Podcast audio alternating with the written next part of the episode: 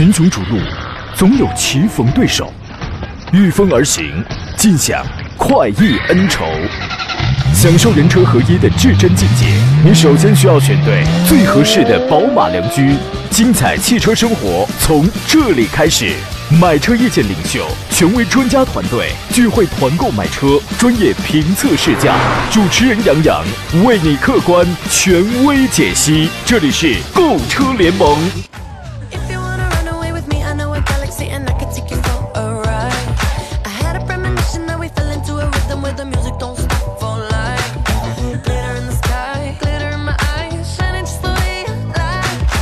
来，诸位，新的一周啊又开始了，欢迎在礼拜一的上午时分如约收听山东交广此刻开始全省直播的专业汽车节目《购车联盟》，我依然是杨洋，在济南向全省的听众发出问候。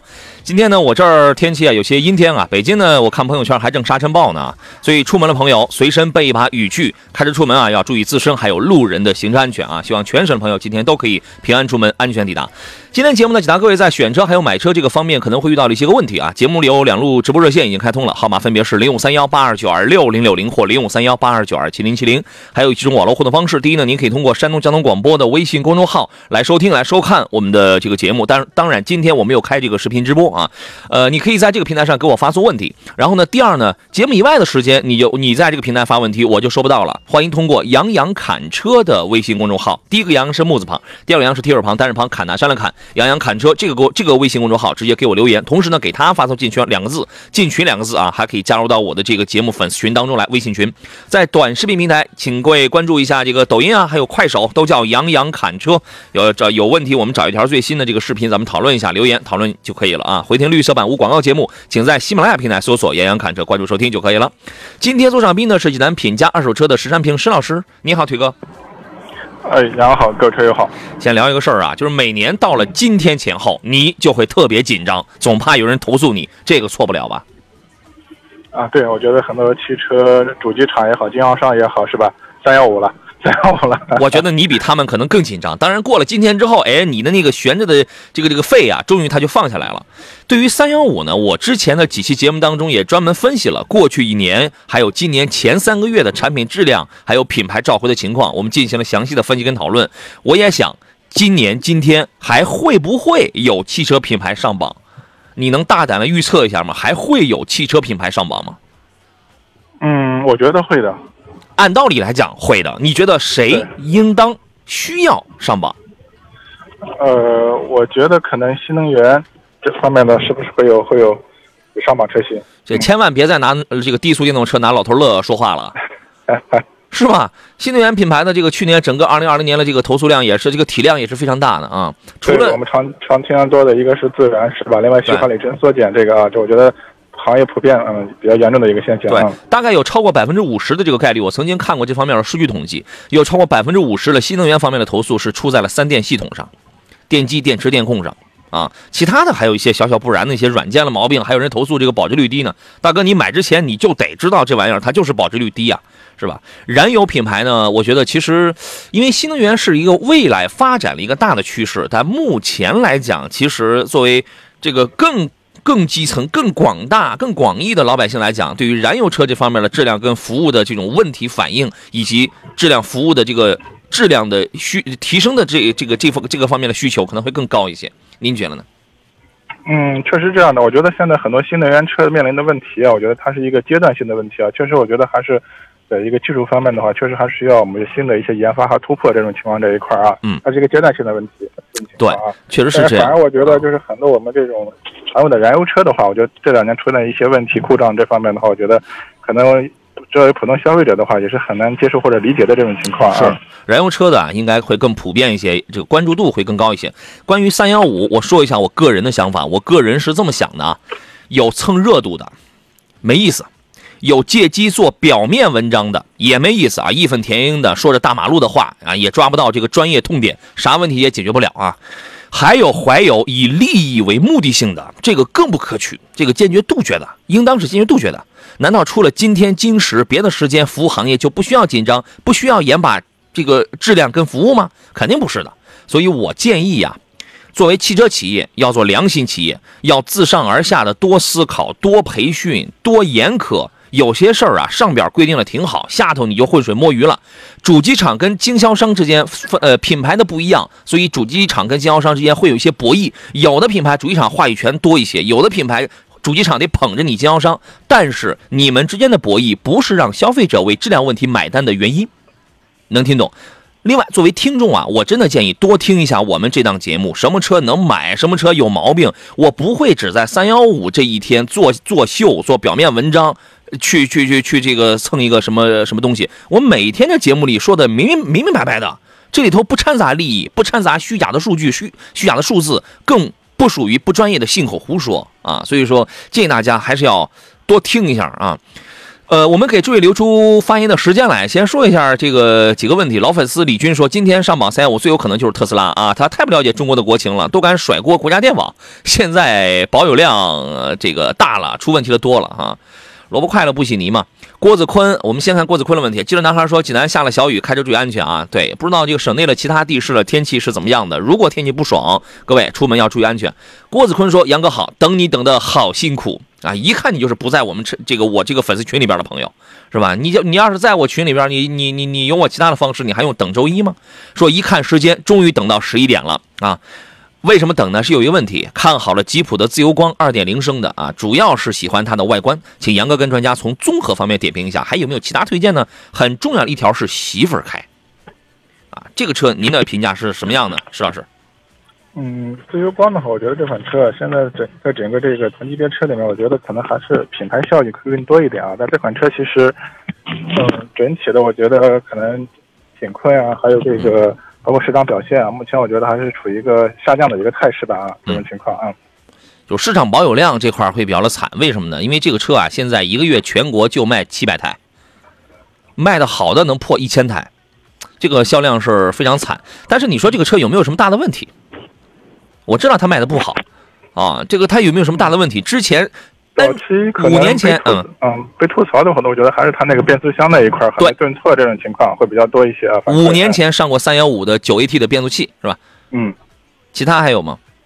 其他的，因为这两年确实这个车的保有量已经是不是特别高了，可能得到的反馈也相对说比较少。我我个人这样感觉的啊。对，就是你如果因为它分二点零 T 和两点零升嘛，你如果买的是两点零升的车子的话，那么我实话告诉你，这个车的配置不是多高，但是基本的功能它是具备的，基本的功能它是具备的啊。但是你要想要一些什么主动安全方面的这样的配置没有，啊，这个唯一对女性比较友好的配置就是倒车影像啊、定速巡航啊。两个安全气囊啊，还有什么这个主动驾驶座椅啊，主副驾驶的这个电动调节，就这就这些，我觉得对于女性驾驶员可能还稍微友好点。其他的该有那些主动安全啊，能够对女性驾驶员起到男女性驾驶员都能起到一些主动防护的，什么这个偏道、那个预警、这个保护、那个纠正的，一概都没有。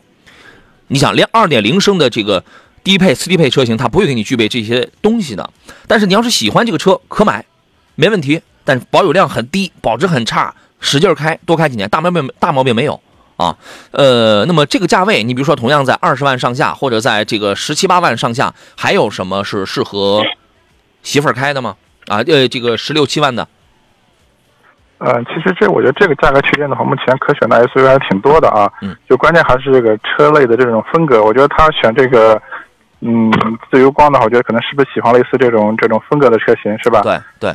嗯，其实我觉得可能，相对这个价格区间保有量多的日韩系、德系都有，是吧？啊，但是可能这种外形未必是他的这个喜喜好的外形。嗯，对，还是喜欢这种型格，是吧？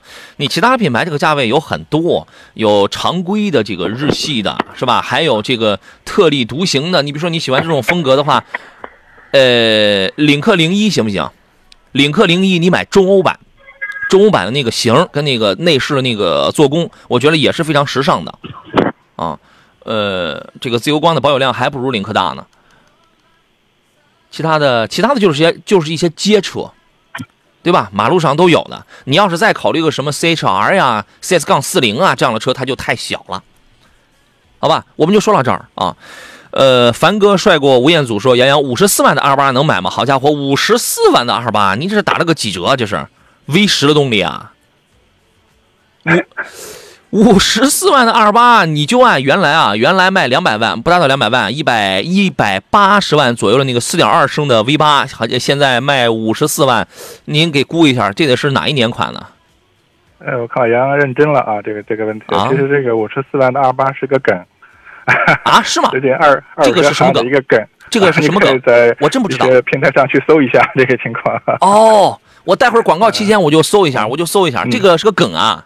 好，好家伙，哎呀，你们真好，你们有那么多的时间，有那么多的兴趣，可以是吧？天天泡在网络上，你们才是真正的网红啊！崔不提说已经好几年不看三幺五了，不是不相信，只是现在无良媒体太多了，他们的公关能力太强了，让我们普通人不好分辨啊。媒体也分很多种，不要只看表面热闹，对吧？我们先聊一下二月份的这个产品质量。通过车质网，这其中我们仅说这一个门户网站啊，当然它可能不代表百分之百的这个普世价值，但是呢，我们就是它毕竟也是一个比较重要的门户网站其中之一，而且是专门做这个质量方面的。在车质网统计的二月份的这个汽车投诉排行当中呢，一汽大众有多款车型上榜，尤其是探岳成为了。二月份投诉排行榜的第一名啊，这个是挺出乎我意料的。我原来我还觉得探岳三三零这个车还是不错的。那么反映的这个问题啊，我们来看一下，光二月是有一百多单的这个投诉啊，都是探岳。呃，比如有车身附件还有电器有毛病啊，车灯不亮的，还有发动机啊有问题的，排气有故障的，发动机有问题的，油耗高，变速器异响的。第二位的是一汽大众的速腾。啊，速腾投诉了有八十多个吧，投的投诉有变速器有毛病的啊，变速器异响的，电脑板故障的，变速器顿挫的，变速器故障啊，变速器有毛病的，故障灯亮，就是大家可能反映的都叫变速器，但是反映的这个点可能不太一样啊。探岳这个车，我原来我挺看好它的啊，这个事儿您是怎么看的？嗯，对，确实，我觉得可能探岳可能大家放在一块儿，经常就和这个途观 L 来比较，是吧？这种情况，嗯，它的优势我觉得可能在外观啊，可能更年轻、更时尚一些，包括内饰风格上啊，也更运动一点，可能年轻人更喜欢一些。嗯，但是从这个问题来看的话，那我觉得它最起码这本身来说，你发动机、变速箱核心部件上没有问题啊。嗯可能我觉得特别是一款新车的话，我觉得这种小的这种一些包括问题，我觉得它只有达到一定保有量啊，或者经过一定时间沉淀才能反馈出来。嗯。所以，既然我觉得这款车的话有这个问题，抓紧时间来解决吧，是吧？这种情况在一块儿啊。探岳呢，如果说一汽大众家里边哪一款 SUV 目前是当红的，是卖了最红的，那就是探岳。对，探就是探岳。而且探岳现在在终端已经超过三万的优惠了，但是呢，按道理来讲，你这个价格优惠了之后，你的销量会蹭蹭的涨。但是看了一下这个销售数据，你会发现刚好成反比，价格下降了三万多，但是销量也下滑啊。我们先进广告，回来之后我们来聊一下啊。来，诸位，我们继续回到节目当中。石老师刚才广告期间，我特地我还百度了一下这个五十四万的二八是个什么意思。哎呀，我我终于明白了，原来您也是这个活在网络上的网红啊，是吧？你对这样的梗都是了然于胸啊。对，这个或多或少和这个二手车行业相关，是吧？啊所以要对啊提炼。哎呀，真是受教了啊！你看今天节目我不白来，我跟你讲啊。肌肉男孩说五十四万二八是宁波大仙啊，还有陕西堂会天天炒作了口水战是一个梗啊。宁波呀，对吧？这个事儿在宁波，我跟大家讲啊，这个可能有很多做二手车行业的朋友啊，这个事儿可能会会骂我，或或者是怎么着？全国最乱的二手车就在宁波，我我这样说合理吗？嗯，其实我觉得每一个地方的话，这个大家经营模式不一样啊。但是相对说宁波的话，我觉得整个二手车市场怎么说呢？这种规范度更差一点，是这样啊。对吧特别对于普通这个个人消费者很不友好。所以说，这个 大家呀，千万不要从通过一些网络上一看，您哎，这个车在宁波啊，宁波有这个车，哇塞，好便宜，好漂亮啊，整备的改装的好漂亮，蹭蹭的去了。我跟你说，那个地方真的好好乱啊！我有一我有一位表弟，然后呢，他没打招呼，开了一宿十个多小十个多小时的车，就为了一他就跑宁波，就为了去提一台车，到了地儿了才给我打一电话，我问他你在哪儿，在宁波，抓紧回来。好，连车都不看，立马又开十个小时又就回来，这是个真实的故事，好吧？呃，正说背景音乐换了，还以为你又出差了，没有，我最近一直用这个音乐啊，这个最近不这个不出差。我们把这个二月份这个呃问题呃咱们说完啊。从销量上讲，探岳确实是下滑的比较厉害。今年一月份，探岳一共才卖了六千九百七十三台，啊，它属于是逐步下滑。你看，从二零二零年的十一月卖两万零六百台，十二月卖了一万六千台。到了这个不叫十三月啊，到今年一月份就卖成了六千九百台。但是你要知道，它这个其实在一月的时候，这个终端就已经开始让利了，但是销量却走了下坡路，这是对吧？我觉得你看，大家这个消息捕捉还是很灵敏的。从车之网的投诉来看呢，主要集中在发动机的排气故障、油耗高，还有变速箱的这个异响方面。呃，一位豪华版、豪华智联版的车主，他在网络上是这样反馈的，他说车子呢走省道，平均油耗达到十六个油，我觉得你这车真的是有毛病了，这是。然后呢，自动启停功能也失灵了。每次起步的时候，方向盘附近总有一声响，响一声就不响了。关键每回启动总有这么一声咔的这么一声响声啊！车主找四 S 店检查，店家反馈说是国六排放问题，颗粒捕捉器可能是堵了啊。这个车主进一步表示说：“我才四千公里，首保还没过就出现这样的情况，买大众图的是品质省心，大众你的品质省心吗？啊，现在也不省心，对吧？”还有人反映说，这个探岳存在变速箱异响脱档、大灯透镜发白、发动机敲缸、刹车抖漏等等系列问题啊。呃，反正可能是个例，可能是通病啊。但是出现了这样的问题，我觉得就是应该反思的。您觉得呢，石老师？嗯，呃，我想从另外另外一个角度来说这个情况啊，嗯应该是这两年的话，就是特别是这个大众车啊，哦嗯，南北大众啊都有啊，可能我觉得整个车的话，一个是在这个变速箱方面啊，嗯后来还有在一些电子装置方面，确实这个问题还是比较多。这种情况这一块儿，因为赚钱好容易了，现在是吧？对，所以我觉得可能从去年下半年开始吧啊，我觉得整体这个大众的这个销量确实就各个车型嘛都有下滑的趋势。嗯。啊，这个我觉得，这个我觉得还是厂家是要引起要重视啊。对，确实如此啊。这个现在，而且加上现在新生代的消费者呀，呃，正在迅速的崛起，就是他们的这个维权的意识，包括他们的这个呃心态，还有他们对于质量的这种挑剔，这种我昨天节目我们还讲了嘛，他们对于这个质量的这种挑剔，这种严苛程度更更高啊。所以说，你的这个所有的汽车厂商，你真的就是应当不断去提高这硬件跟软件质量跟服务的，这就是就这个这种可靠性跟这种优质性啊。不然的话，我我我觉得品牌再强也会逐渐的这大浪淘沙嘛，老一辈的没把你淘汰掉，新新一代的很有可能就会把你就给淘汰掉了。对吧？啊，所以说这个事儿是可以是值得引起我们反思的。当然，二月份这个除了一汽大众的投诉占据前两榜之外呢，前两名之外呢，第三呢是广汽传祺的 GS 四，也有人投诉的。大家不是都这这个不是都说爱信变速箱挺好的，但是也有人反映说变速箱顿挫啊，变速箱异响啊。其实那个车我们很早就开过，那个顿挫真的是比较的小了。可能出现了一些异响的情况啊，还有途观啊，途观也被投诉这个车身的附件啊，还有电器啊，可能有一些问题啊，变速器、电脑板故障等等。呃，哦，排第二的是迈腾，sorry，排第二的是一汽大众的迈腾，我说错了，排第五的是一汽大众的速腾，前五位它占了仨，啊，也是发动机、制动器、变速箱、故障灯都有问题啊，然后后边就是什么一汽丰田的卡罗拉呀，卡罗拉的变速箱，卡罗拉 CVT 的变速箱还顿挫呢。顿挫呀、异响啊，车身附件电器有故障，中控台的异响，制动刹车有异响，啊，还有这个奥迪 A 四，还有别克英朗啊，反正反映了问题形形色色吧。基本上排在前边的就是这么几个，呃，以供参考，仅供参考，好吧？我们来看一下这个大家的这个问题啊。李军说，真心不喜欢某大媒体的三幺五晚会了，为了博人眼球，有些关系到生命安全的伪劣产品，非要三幺五这天才播出。要知道，晚一天啊，就可能会出人命。为什么不是天天三幺五啊？因为社会还是要传递一些这个温暖的、一些正能量的一些个东西，对吧？他不能天天去去去去那个去啊。Bob 说，杨好，呃，宝马 X 一，因为你知道，媒体的监督只是叫他山之石，谁应当在一线上？谁应当负主要责任？你想想，是是哪三方，对吧？Bob 说：“杨好，宝马的 X 一的 2.0T 和凯迪拉克的 XT 四，你后边你话都没说完，你想要点啥呀你？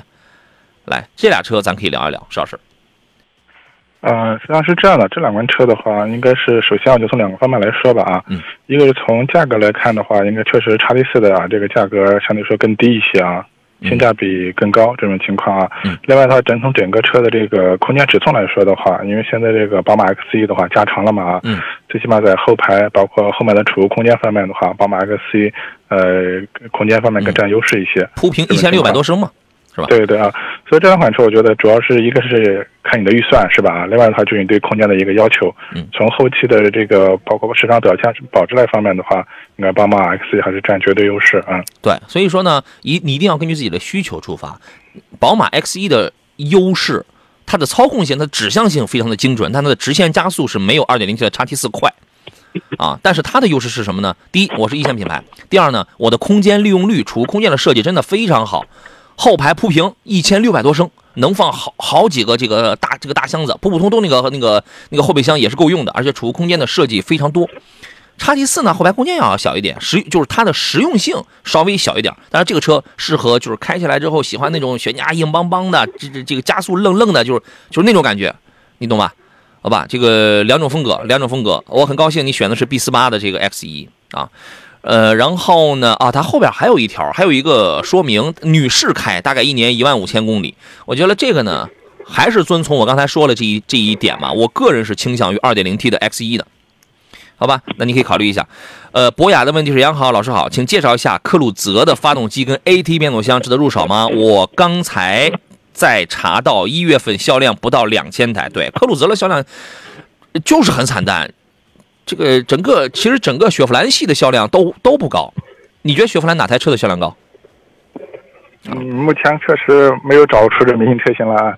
哎，这 这是你要说别克呢，就同门师兄弟啊，同平台师兄弟，人别克家里还有好多车辆那个销量高呢，英英朗回回进前十，是吧？然后呢，你在什么昂克拉那样了，你就不要考虑了。但是昂科威系列的。你再往上，昂克旗系列的好家伙，其实你从雪佛兰家里都能找出同门师兄弟来，同平台、同技术，但是为什么人家的销量就好，他的销量这就不行呢？这个是个问题啊！您觉得科鲁泽这台车怎么样？从发动机啊、变速箱啊这些方面？呃，我现在不知道科鲁泽这个发动机的话有没有换回四缸这种情况这一块啊？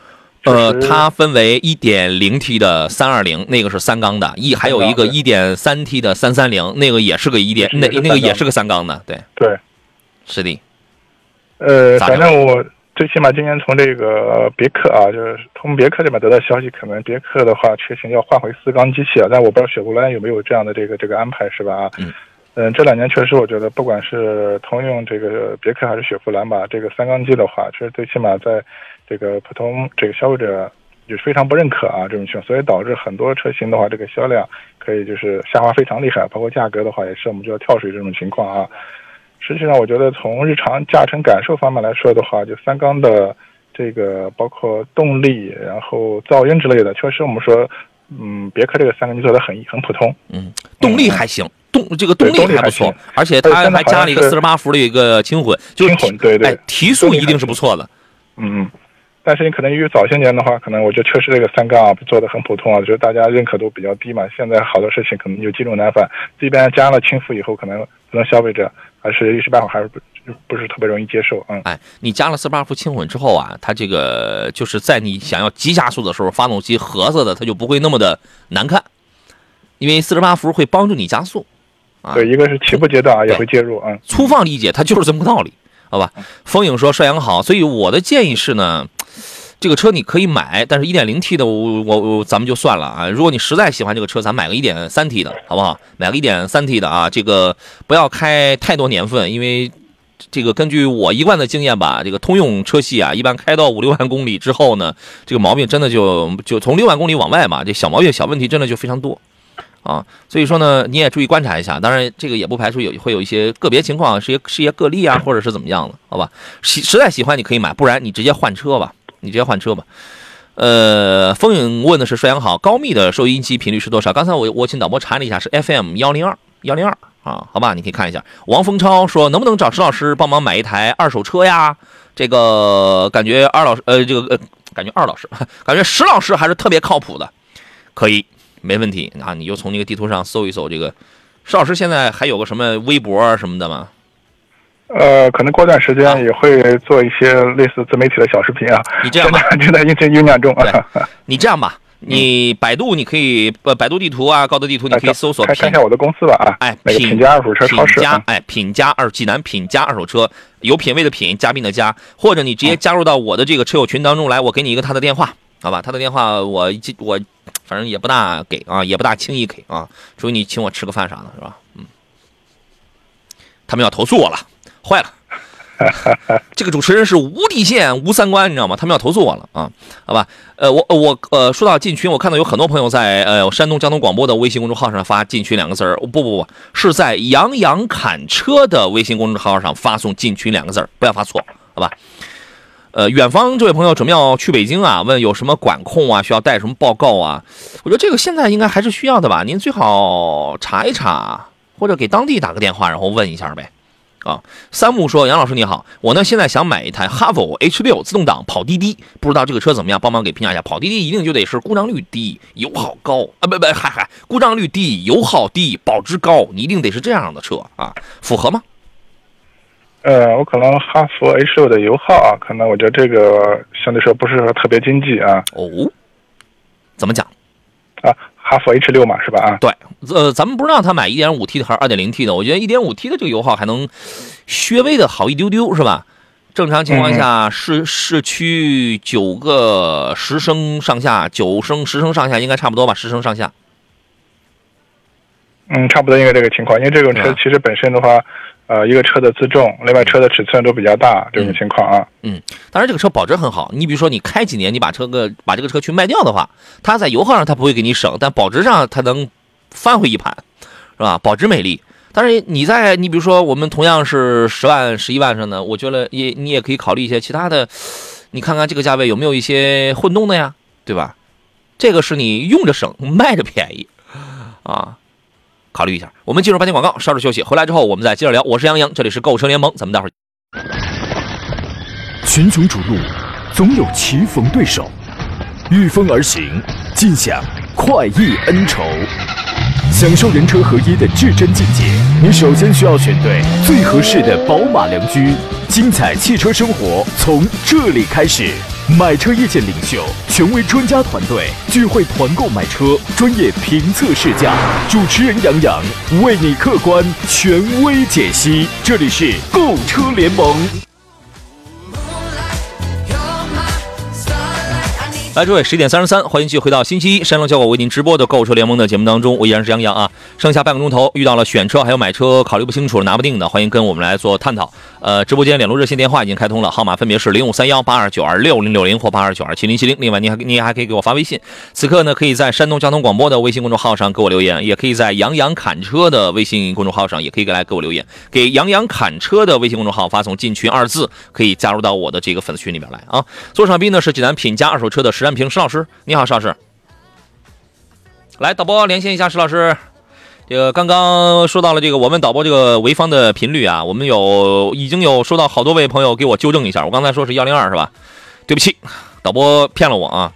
这个谢谢雁北飞，谢谢人命，谢谢人由命，命由天啊，谢谢什么姚冠中啊，等等啊，等等，大家都说是高密调频啊，是 F 幺零 FM 幺零五点四，对，一个导播啊，还有个凯文老师啊，他两个一个跳楼了，一个自杀，一些天下了啊。这个您注意找这个频率收听就好了啊。我们来，刚才这是谁给我接了电话？是导播的魂儿吗？这是，来，我们有请石老师。你好，石老师。哎，杨好，各位车友好。好嘞，我们来看一下这个大家的问题啊。忧伤的旋律说：“你好，杨老师，之前听你节目当中说丰田有机油乳化的概率，是的，现在依然还有啊。请问二一款的雷凌有这样的情况吗？雷凌没有，它的这个乳化主要反映在你比如说两点五升的混动，这个是最高的，其他的二点零升和二点五升的这个概率相对小一点，二点零升的概率是最小的啊。它主要是这样，你这个雷凌你这个够不着，说我车子呃露天停放，每天大概也就几公里路程，我觉得这个问题不大。石老师觉得呢？啊，对，雷凌现在主要还是这个 1.2T 的啊，这个、嗯这个发动机啊，相对说你说这个机油增多乳化这个没没没有听说过，这个跟他没关系，跟他没关系跟，它没关系啊，好好开着就行了。嗯嗯。是吧？好好开着就行了啊。这个金南说，前天看到我们楼下新买了一台白色的五菱凯捷，这个外观呢，个人感觉真的不错啊，宽大大气，还没有去试驾，不知道 1.5T 发动机跟 CVT 变速器匹配怎么样，动力感受跟油耗表现。这个车的动力一定不会是很强的那种，啊，一定是刚刚够用的那一类吧。因为一点五 T 配 CVT 呢，你会在其他的车型，什么五六零啊，什么这个这样的车，你应该早就见过了。自从他把那个五 AMT 五档半自动给你换走了之后，不一他他的这个不就用 CVT 吗？它是一样的啊。这个车您是一个什么样的评价呢？嗯，这个车实际上是这样的啊，我觉得五菱的话，可能过去在我们这个印象里面，很多人就是一个面包车嘛，是吧？这种情，况。哎造面包起家的。是吧？对对对啊，但是现在我觉得五菱的话，它还是要把整个这个产品定位的话，我觉得还是要需要提升一下啊。嗯所以出现凯迪这样的这种车型，但是又没有提升的太大，是吧？对对，我觉得还是这个定价这块儿啊，呃，幅度不是很大，但是我觉得这款车整体来说的话，你包括前面说的一点五 T 的动力啊，配 CVT 这种双离合，我觉得还整体走一个经济舒适这样的一个、一个定位吧，这种情况啊。嗯，就这款车，我觉得外观还不错，包括内饰材质方面的话，呃，还对得起这个价格嗯啊。所以这款车，我个人觉得还是相对说比较有潜力的一款车吧。作为一个家用的 MPV 啊，这个级别的可以这款车也可以关注一下，是吧嗯？行，那那您考虑啊。呃，盖掰了说，你好，主持人。呃，家里边需要六七座的车，请问现在胜达怎么样？胜达是有是有七座的，但是七座是需要订车。呃，主销的在店里边销售，通常你见到的是一个六座车型。这个车还没有上市的时候，我就已经在济南市区我开过，我没有上高速，我在济南市区开的。当时给我的印象是：第一，舒适性不错；第二，卖的不贵，性价比不错。它比当时出来的那几个什么呢？呃，什么七座的汉兰达呀、锐界呀，什么这样的车，然后呢，它都便宜嘛。呃，也有瑕疵。比如说内饰的做工，整个中控啊，就是你摸上边你会感觉，哎，是好像有点软，搪塑的那就是那种软软包。但是呢，门板啊，中控的下方那些位置还是还是硬塑料啊，就是说肯定它是要有一些就是做工啊用料就是稍微一般的地方，一定是要有的，不然它从哪给你去便宜出来了，对吧？然后在低速的情况下，呃，这个噪音还 OK，但是一你急加速的时候噪音稍微大了点我觉得其他大毛病。没有啊，包括这个车现在上市，呃，一年多，接近两年时间了吧，接近两年时间了。然后目前没有反映出有什么大的质量投诉问题来啊。呃，对于这个车，您是什么评价呢，邵师？嗯，现在韩系车我觉得可能最吸引大家的还是一个性价比，是吧？其实这款车的话，你可能要买一个这种，嗯、空间大的这种，或者是六座这种车型的话，首先的话，我觉得可能性价比方面的话，应该是确实还是很非常高的这种情况在一块儿啊。嗯。另外，我觉得韩系车的话，整体来说，我觉得可能在这个稳定可靠性方面的话，我觉得这方面应该也做的还可以啊。所以这款车我觉得家用的话，呃，可可以考虑，哎。可以啊，因为这个它就是性价比可能高。对对，可能，但是我觉得可能唯一的话，这两年韩系车整体这个，呃，这个新车这个价格现在降幅比较大，我觉得可能后期保值的话，这个可能不太占优啊。但是我觉得多开几年就没有问题啊。嗯，复印呃复复打印机啊，说老师好，二零款 URV 二点零 T 两驱现在优惠多少？URV 现在整体优惠不大，能在一万左右吗？能到一万吗？嗯，可能最多是这个情况吧。是吧？以嗯当地经销商的价格为准啊，因为现在马上要到四月份了，我建议大家你可以勤快一下。如果要考虑这款这台车的话啊，现在就要跑跑腿儿了，就要去看一下现在优惠多少。如果有人敢给你保证说我们有保价协议，我们保半年，我们保我们我们保一年，你现在绝对买不贵啊。这个多退少补啊，它这个多了退，少了这个就不用补了，是吧？如果敢这样承诺的话，你现在抓紧时间你就提车。如果不的话，你可以，因为现在你已经到马上要到四月份了。我虽然我对四月份的这个季节买车我不不我不抱很多的希望，但是我是怕你留有遗憾，对吧？所以你完全你可以跟四月的价格你可以比较一下，啊，那就这样。如果四月的价格比三月要好，那你买就好了。如果四月的价格还不如三月呢，那当然我们也没法再回头后悔。那你等六月，你等你你去等下下一个淡季下，只要你不着急，好吧？S Y 九九九说：“杨哥，我还真不是来站的啊！刚才什么意思？刚才说的是柠檬车啊，好看不好吃。轩逸销量那么高，居然还能上榜柠檬车，你认真了？所谓柠檬车都是人评出来的，你认真了？啊，都是有人的地方就有就有江湖，你懂吗？说我搭档买的是三菱欧蓝德，四年了，现在有点儿哭，他还说不出来，为啥哭？买欧蓝德他为啥哭啊？”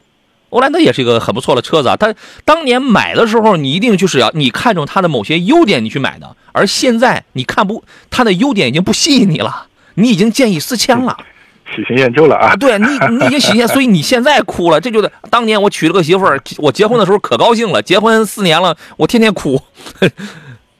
多想想以前的美好故事，多想想以往的美好故事啊。呃，西的问题是，请杨哥跟施老师点评一下二零一六款的长安睿城一点八 T 的，哇塞，好早了，很老的那个睿城了，那是当年公车采购的时候双十八战略定的那个二零一六款的一点八 T 的睿城啊，想买辆二手车是不是值多少？那你要先做好一个准备，这个车的综合油耗啊，你得标着十升油去啊，你得先做好这么一个准备啊，因为它毕竟它是一个中级车呀，这个您是怎么看的？呃，其实这款车的话，嗯，现在市场上也不是特别多啊，这种情况这一块儿，给我印象里面就是怎么这个车说呢，没大有买个头非常大的，，哎，对，个没大有买的，后来出了睿城哎 CC 是吧？CC 要好一些。它就是一款中级车嘛，我觉得你包括尺寸啊、配置方面还是不错啊。嗯。但确实当时新车的话，这个销量还是相对说比较比较低，而且现在二手车我觉得属于市场上属于那种比较小众车型了。是那个时候真的是销除了，油耗低点儿，其他其油耗高，其他倒没什么大的问题。对吧？所以说，但是这个车可能现在你买着可能要很便宜吧，是不是？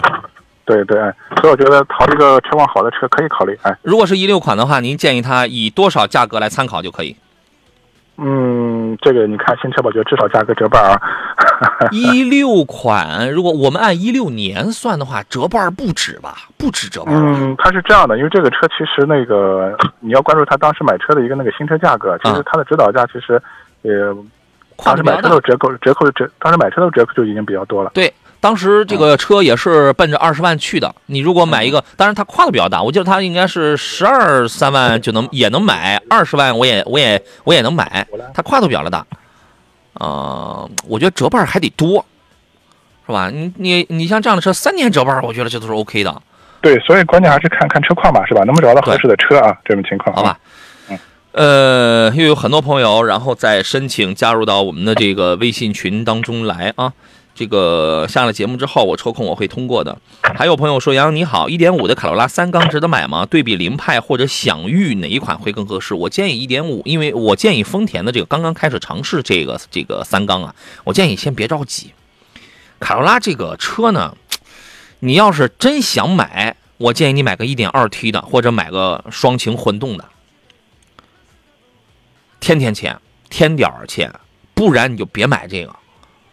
你说一点五升的三缸，我现在我也不知道它以后会怎么样，因为上个月刚出来，谁能知道？对吧？这个只能用时间来这个说话。嗯，对，相对我觉得可能现在你买这个一点二 T 的也好，或者是个双擎的也好，是吧？因为就看这两款动力的话，上市时间比较长了，优点缺点咱们相对是比较明晰一些啊。嗯，像这个一点五的三缸，我觉得还是我的观点和杨洋是一样的，等一等。对，不是说我们不相信谁啊，我就等一等。我们过去很多车不品牌的话就非常信任，结果都出了问题，是吧？啊，对，等一等。是的，包括凌派跟享域，其实这个也它就算是同一平台、同一技术的同一款车，对吧？呃，一点零的那个一点零 T 的这个凌派，我是不推荐的，因为当年车刚一上市的时候，我在雪野湖进行的这个试这个试驾嘛。然后呢，呃，当时给我的感受真的是很一般。我当然我都是地板油开。都是地板油开呢，觉得这个，哎呀，车哆嗦的呀，跟那个噪音呢就没法听，而且提速真的很慢。但是呢，这个车我知道，它如果你就一个人用的话，它一定省是省油的。排量摆在那儿，车也轻飘，一它一定是省油的。然后呢，做广告的时候，它极力给你渲染一种啊，后排有这个小桌板，它把你带入一个故事情节。后排有小桌板啊，老老老人老太太是吧？给给孙子孙女，然后打开小桌板开始吃饭写作业，生活化的场景。但是你买的不是一个办公桌。你买的不是个书桌，你买的是一台车，好吧？是这样的啊，呃，我建议这仨车都再研究一下，哎，其实都不是太那个什么东西啊。S Y 九九九说：“杨哥讲情怀不管用啊，说他那个三菱欧蓝德 C V T 换了变速箱油还是抖啊，再也找不到最初的美好了。那那你就得查他这个抖肯定是层层排除嘛，肯定跟他是变速箱抖吗？还是发动机抖啊？”他说发动机有问题的话，你换不你换变速箱有有什么原因啊？发动机抖，它又有很多种原因，你得一一去这个排除啊。好了，各位，回到我们现在最后一段的这个节目当中来啊。刚才好像没有什么遗留问题是吧？呃，欢迎福瑞龙航啊，他说你好杨洋啊，这后边也没也没说什么别的话，欢迎你欢迎你。有朋友问怎么加群，杨哥在杨洋侃车的微信公众号上发送进群两个字你先要搜到这个微信公众号，在公众号里面搜索杨洋侃车。这个微信公众号的有那个小写的拼音全拼是什么来着？反正你就搜四个汉字吧。好吧，我我那个忘了，我回头我看一下。七九说又是一年三幺五，今晚还会看晚会呃看某晚会吗？啊，我都 N 年没看了。我会，我通常我会就是过了之后，我会快速的浏浏览一下啊，跳着我会看一下。说如果他们像杨洋砍车一样一直说真话，我会看的。感谢说真话的杨洋，加油啊！很多很多节目，很多主持人，只要是有的人说的是行外话，有的人说是行内话，在行内话里边有有很多人是说真话的，有的人说的比我还真。但是你要知道，一台晚会也好，一一个一一台节目也好，它是有台长的，它是有总导演的。即便是他想怎么样，他说了不一定算的，你知道吗？啊，你懂就好了啊。最不提说长安 UNI 系列算是它的高端吗？算，感觉长安没有清没有自己清晰的高端车系的定位，这不正这不正清晰中吗？这不正逐渐清晰的清晰当中吗？U U UNI 不是出两台车了吗？K 跟 T 嘛，啊。呃啊，一说到长安，刚才有朋友问到了那个 CS 三五 Plus，CS 三五 Plus 的这个蓝鲸版，蓝鲸版就是那个一百六十匹的一点四 T 的那一个啊，CS 三五的这个配了一台一点四 T 的啊，您觉得这个车怎么样？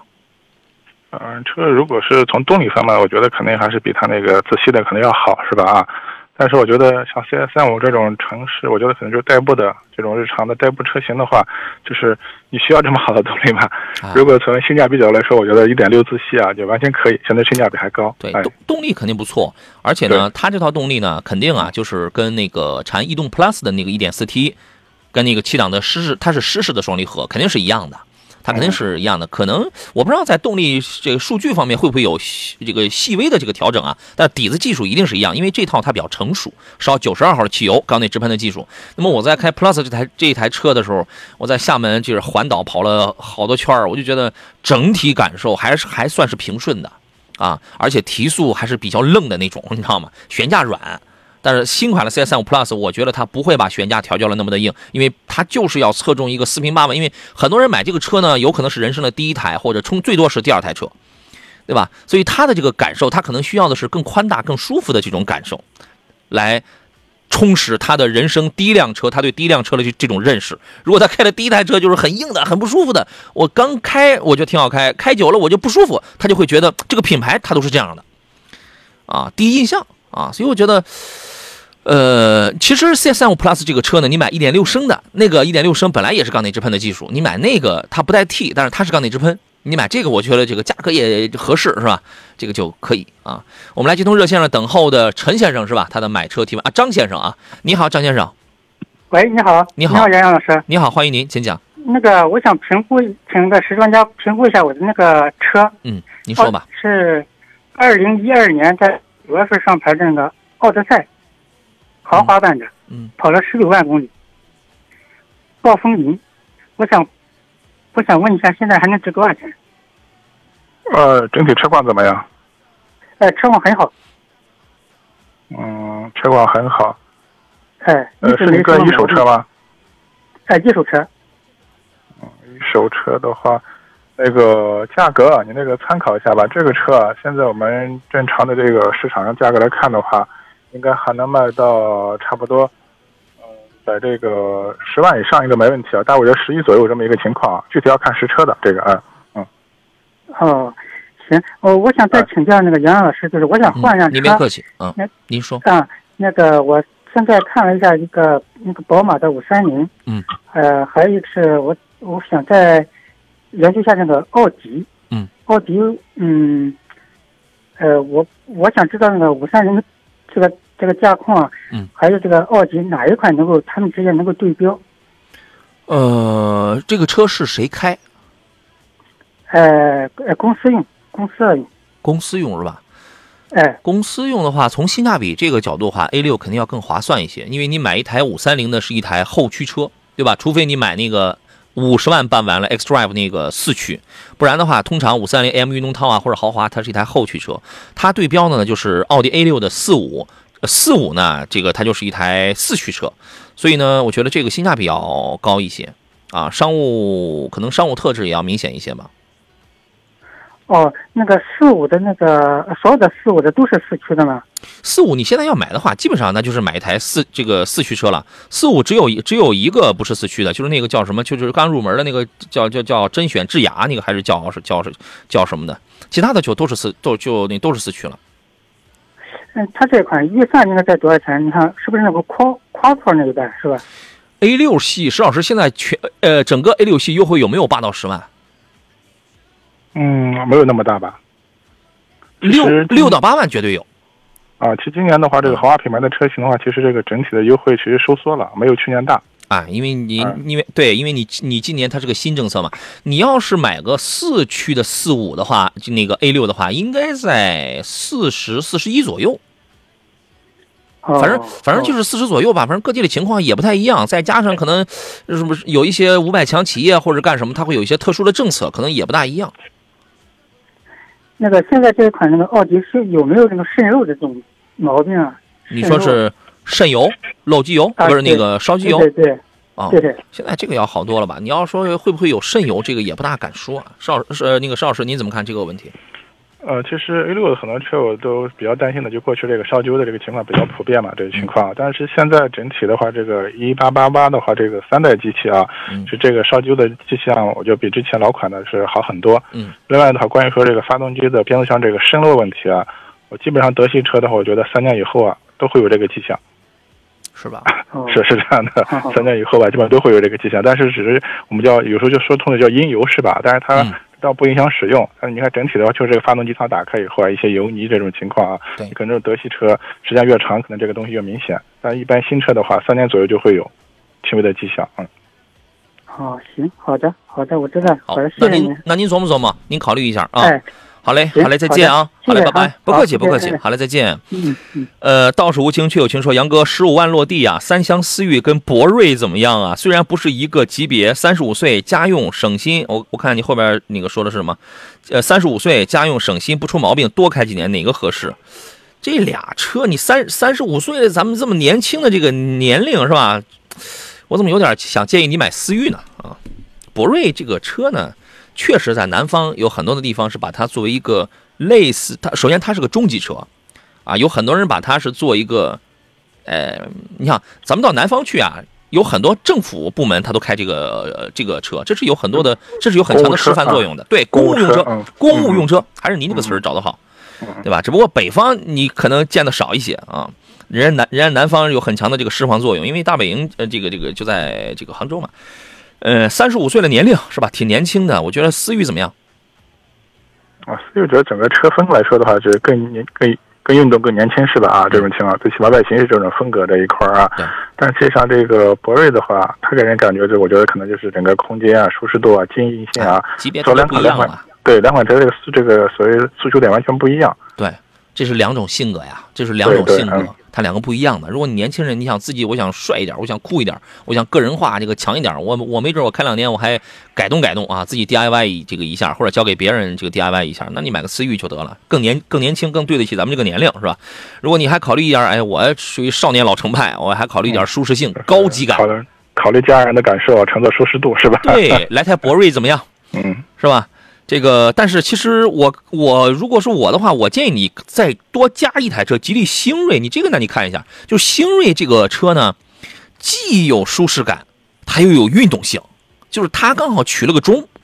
星瑞，你可以看一下，吉利星瑞还是二零二二年杭州亚运会的官方指定用车，口号叫做不使呃不是不比不卖嘛，你去看一下。指导价是十一万三千七起，现在没有什么优惠，现在就是给你你要买车的话，有一个四年十二万公里的免保养维修啊，做分期的话给你贴七千块钱，啊，你可以去看一看，去去去去去那个对比一下，好吧？走向深蓝说：“你好，主持人跟嘉宾，请问有一种说法说，关于买车选配置，不要选最高配置，就选就选次顶配，性价比高，有这种说法吗？那你选低配的话，性价比更高。什么叫性价比高啊？它最便宜啊，相对而言给的东西要多一些。我觉得这个啊，其实这个不是个定论，这个可不是个定论啊。呃，原来呢，我们只能这样讲，总体上来说，选中配车就比较不错，是吧？配置可能也入门了。请注意，我说的不是很好，我说的是入门了，然后价格可能也不像高配车那么那么的高，对吧？但是啊，这个不是个百分之百准的定论，因为你要看具体的车。我上周节目我还说了嘛，有的车的中配也好，次顶配跟顶配之间的就是就是这种对比也好，你要有的车是差价很大，但是配置没多什么实际的东西，那你这个呢，那你就没必要去选顶配了。但有的车呢，从那个顶配上跟你，你就举汉兰达的这个例子就好了。有人不是问买冠道好还是买汉兰达，我就先举汉兰达这个这个例子啊。你那你会发现，顶配跟这个中配之间的配置其实相差也那也是比较大的，对吧？你有的车它差距如果不是很大的话，那你当然就没必要花那么多钱。我建议这个问题一定具体问题具体分析。邵老师觉得呢？啊，确实是这个情况的，包括前面这个说法，确实我们说一些车友确实有这个说法，买车买中低配保值好。但是说说这个说法，为什么有这个说法？我个人觉得啊，就很多人过去的话，就是我们主要这个车的问题，主要解决有没有的问题，是吧？对，我们先解决这个吃饱的问题。对这个车的话，只要我能正常跑，是吧？各个方面，那我就满足了。但现在其实大家，我觉得可能这种不管是衣食住行吧，啊，这种情况，可能我要有升级。除了我们说解决有的问题之外的话，我可能要求什么舒适度啊、科科技感啊、什么豪华度这种对就吃好。是吧？这种情况这一块啊，所以这个我就完全可能就是你个人的一个消费的一个取舍，或者我们说的话就是看你的一个资金预算。对啊，这个问题啊不同车，嗯，不同车的话，确实我们说不同配置的车的话，它给你的驾乘感受不一样。对哎，这个问题非常简单，就是你告诉我你要的是哪一台车的顶配跟次顶配，我给你一看差价差多少钱，差在哪几样东西，然后最终由你来定，我给一个参考意见，由你来定。如果差的是很大的东西、很实用的东西，我会建议你直接买顶配，在差价不大的情况下。如果差了这些个东西，你也不太呃需要，也不太关心，我也觉得犹如隔靴搔痒、表面文章，那你当然就没必要去添那个钱。这叫具体问题具体分析。好吧，这是个这个是我的风格。还有很多朋友留言啊，有人还问什么起亚 e 跑跟致炫哪个好？老婆接送孩子，买个致炫吧。你买个 e 跑的话，e 跑一年都卖不了几万台，就四万来块钱，价格便宜点，好吧？呃，一年都卖不了这个这个，一年应该是，反正我我的意思是一年都卖不了多少台啊，也不一定是你一听一年卖不了几万台，几万台这不还挺多的吗？是吧？呃，今天节目就到这儿了。节目以外，欢迎通过杨洋侃车的微信号、抖音号、快手号，搜这搜这四个汉字就可以找到我，我们来联系啊。感谢石占平老师来做客，咱们下回再见。好好，再好嘞，见啊，拜拜。嗯各位对二手车有方面有需要的，可以搜索一下品济南品家二手车，找一下石占平老师啊。我们明天十一点再见。